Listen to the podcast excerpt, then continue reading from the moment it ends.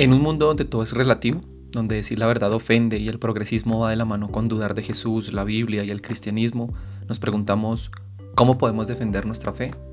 Esta no es una pregunta nueva. El apóstol respondió en 1 de Pedro 3:15 que siempre debemos estar preparados para presentar defensa ante todo aquel que nos demande razón de la esperanza que hay en nosotros. Así que este podcast es un espacio dedicado a proveer herramientas para defender con humildad nuestra fe. Cada episodio está diseñado para invitar a la reflexión y el objetivo es proporcionar una plataforma donde podamos abordar preguntas acerca de la Biblia y del cristianismo, encontrando en la teología una base para poder responder a esas inquietudes. Así que bueno, bienvenidos al podcast La razón de la esperanza.